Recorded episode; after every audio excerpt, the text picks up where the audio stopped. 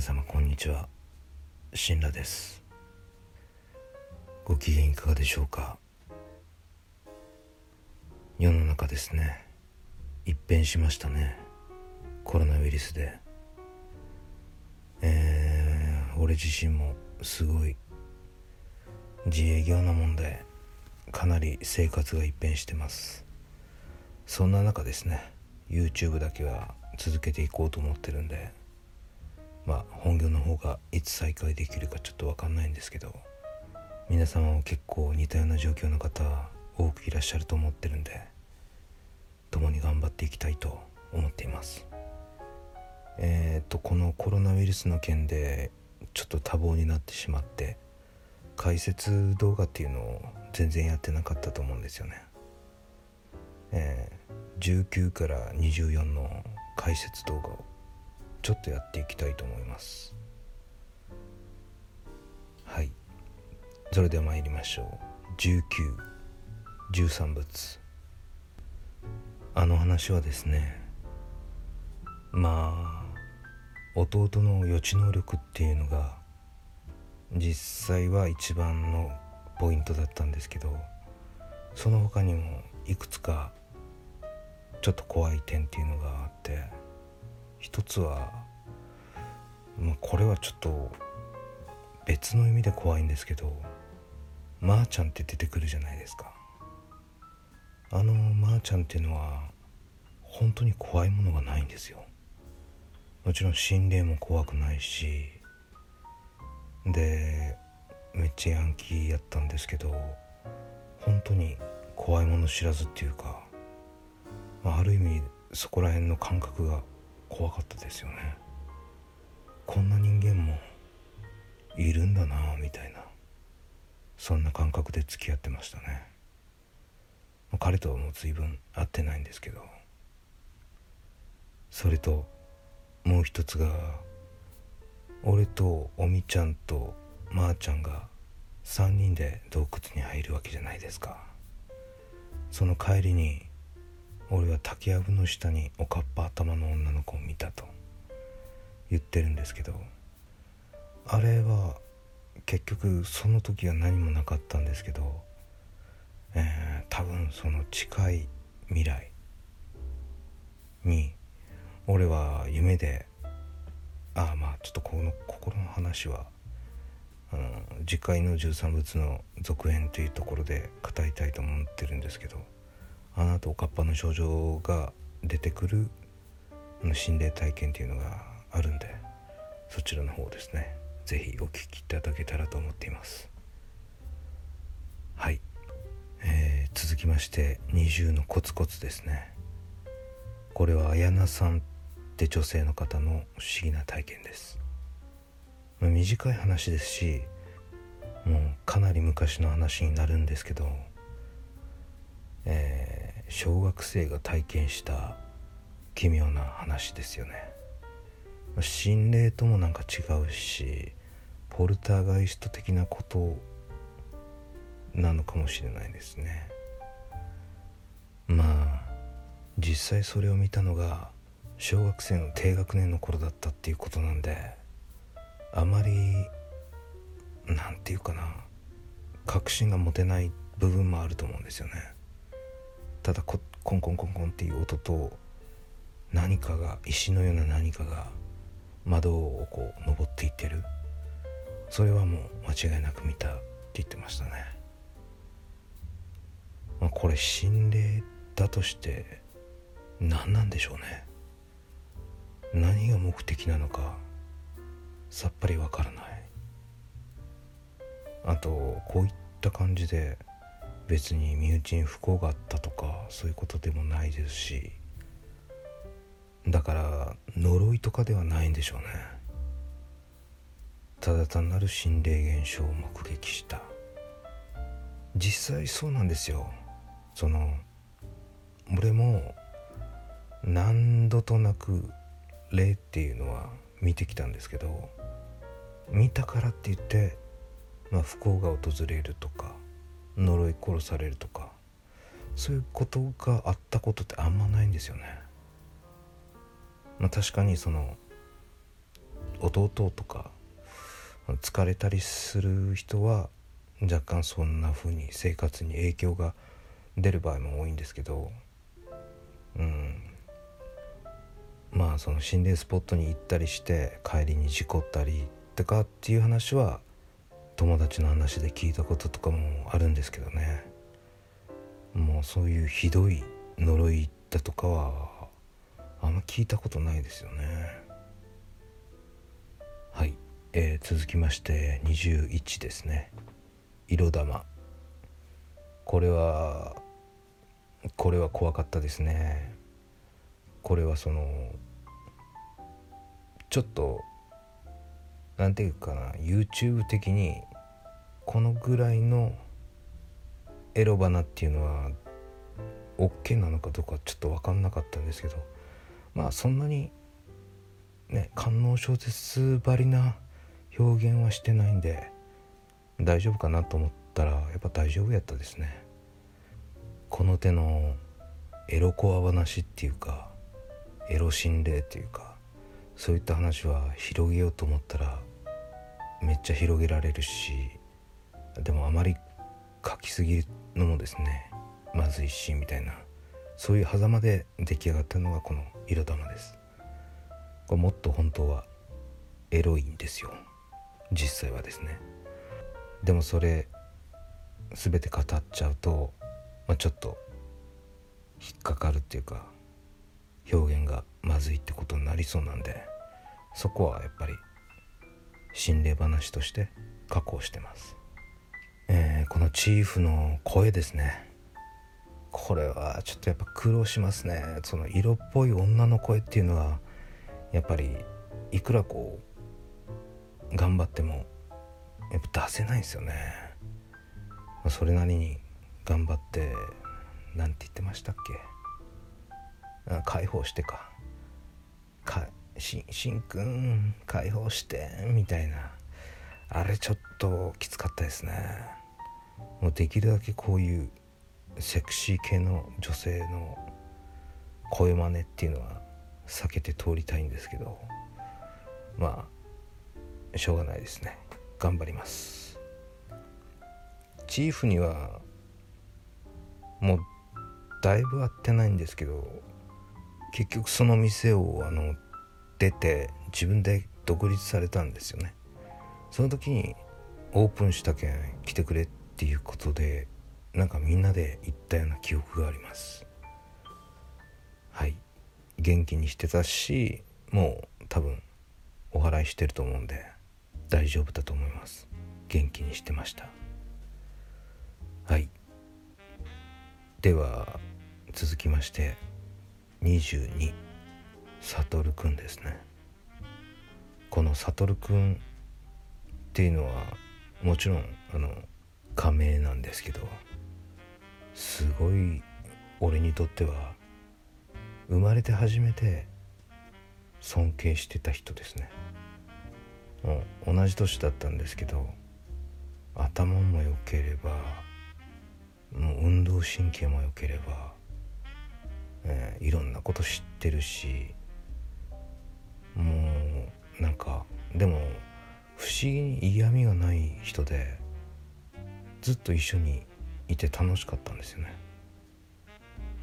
ですがすがしい人でなんかこの話聞くとちょっと怖い人やなとか思うかもしれないけどまあもうずっと一緒にいたんで僕はそんな怖かったけどもだからといって彼のことを嫌いになったりはしなかったです。一時期その会うのをためらった時期っていうのはあったんですけどかといって嫌いになったりはなかったですね。いや今もう本当俺のその核をなす部分っていうのは悟くんに影響されてできた部分っていうのがほとんどだと思うんですよね。それぐらい多彩な人間だったと。俺は未だに尊敬してます。でも目の当たりにした時はやっぱさすがにうんしばらく悟君には会えなかったですね。なんか何話していいんだろうっていう感じで。でちょっと疎遠になっちゃったんでですね引っ越したんで。まあちょっと悔やまれる部分ではあるんですよ。その俺の人生の中でですね。はい。そんな感じです。えー、続きまして23赤い夢。これは俺がまだ幼稚園に入る前の2歳ぐらい1歳から2歳の間見てた夢の話ですね。この夢話はいまだに鮮明に覚えてるんですよ。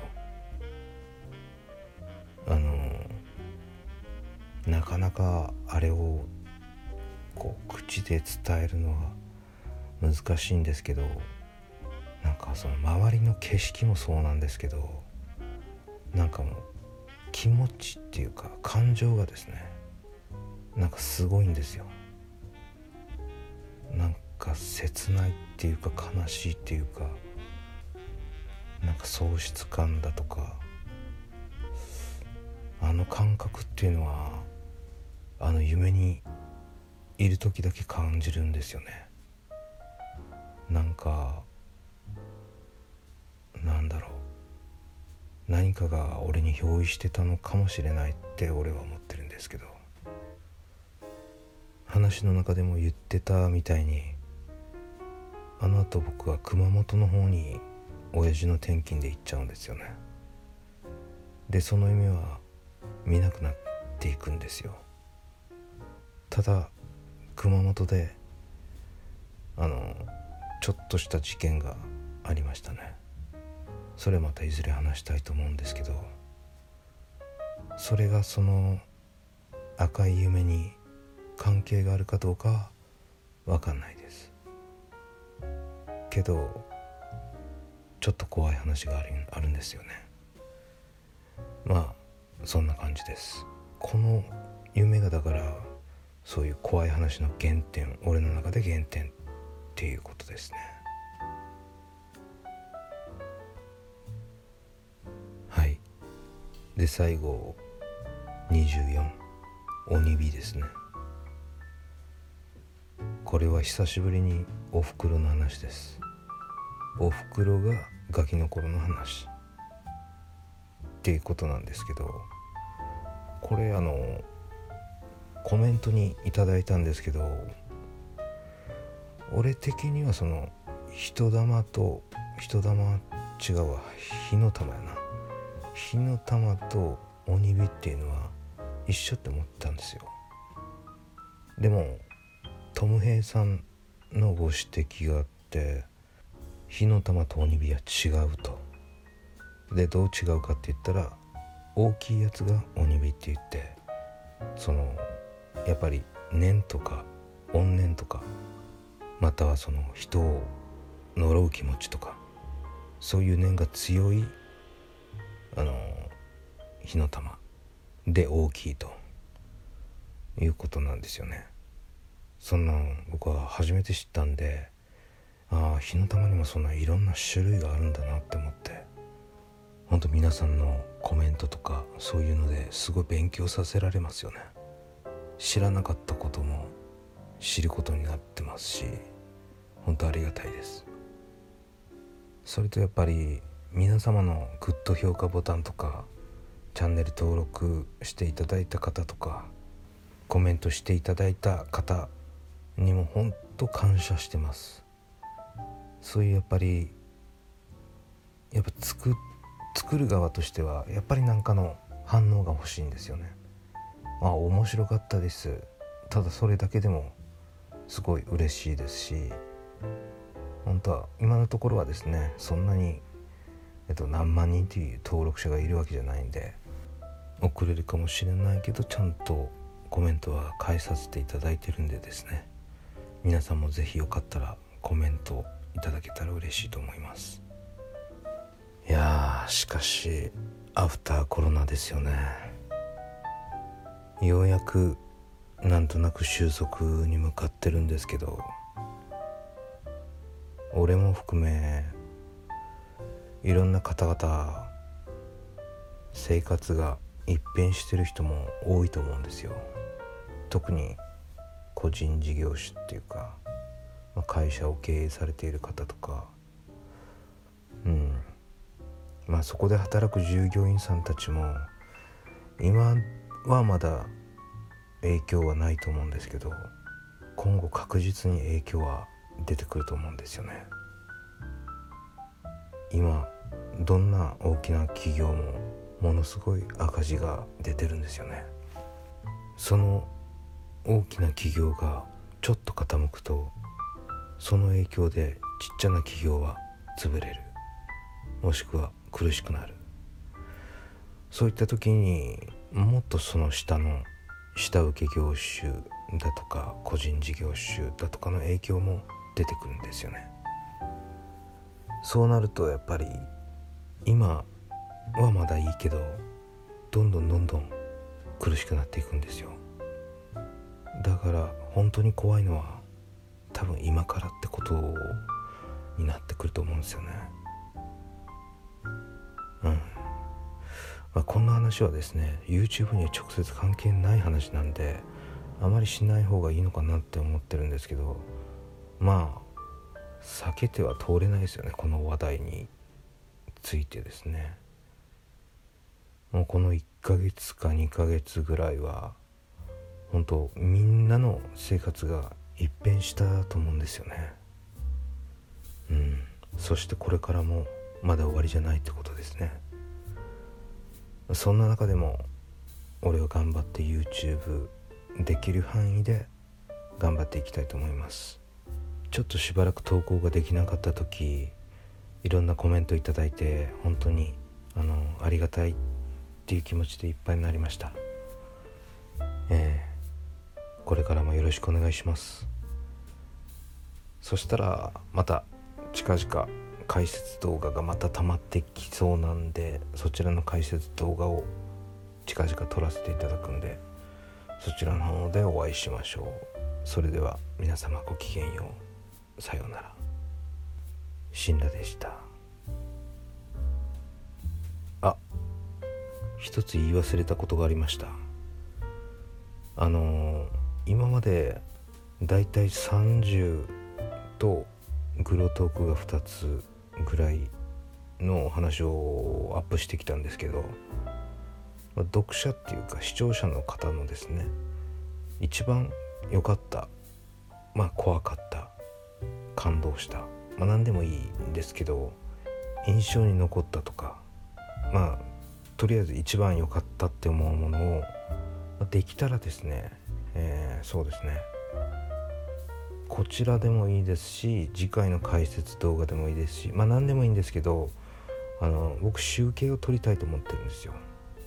それでいつかその多分6月いっぱいで締め切って一番その良かったやつを順位にまあそんなに数はないんですけどベスト10みたいな感じで10位9位8 7 6 5 4 3 2 1みたいな感じであの発表させていただきたいと思ってるんでですね。